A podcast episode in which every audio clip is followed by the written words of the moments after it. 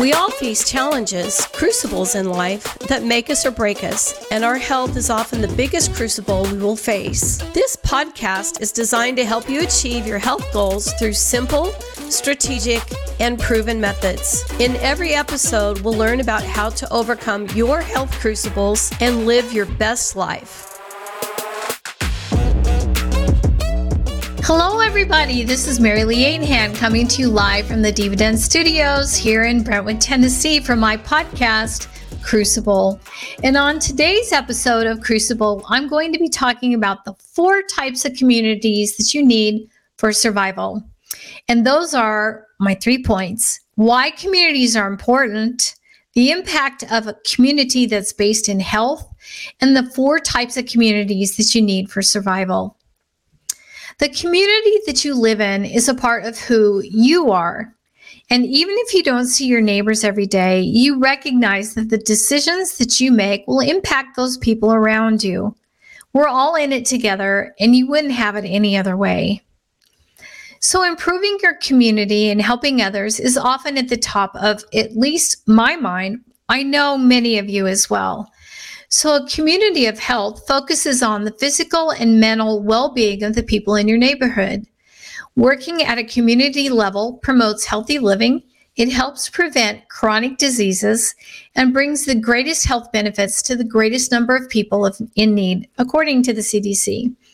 Strong community of health requires residents to look beyond themselves and to collect and to take collective responsibility, which is I think, massively lacking um, with many people. Sometimes the state, you know, the day, times that we live in.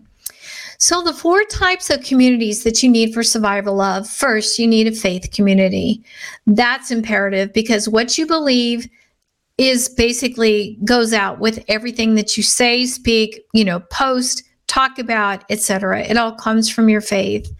Your family, need I say more? It's a tough, it's a tough, brutal world that we live in. And if you don't have your family to rely on, you know, well, then you need to rely on number three, and that's your friends who can become your family. Maybe your family's not nearby, and you need those friends and coworkers that you work with to be your family and help hold you up. And lastly, but not least, is your health community. And you are the sum of the five people that you hang out with which really got me to thinking about and if those five people aren't focused on your health or on their health, or they give you bad time about eating vegetables instead of taking the potatoes, or you're not going to have a roll, you're not going to have a drink, you're not going to have wine with this meal, you know, then maybe you need to think a lot, you know, mm, think twice about that because like minds think alike. And usually you attract the people that are like you. So I had never had a health community until about four years ago. And everyone is seriously the most positive person that I've ever met in my life that's in this community. They are all striving for their very best version of themselves daily. Now, do we achieve it? No. But are we there to help each other? Yeah. Are we there to lift each other up? Yes. Are we there to celebrate? Yes. Do people get jealous of you? No, they're just happy and they celebrate with you. And a healthy community promotes promotes healthy living. It does help promote chronic diseases.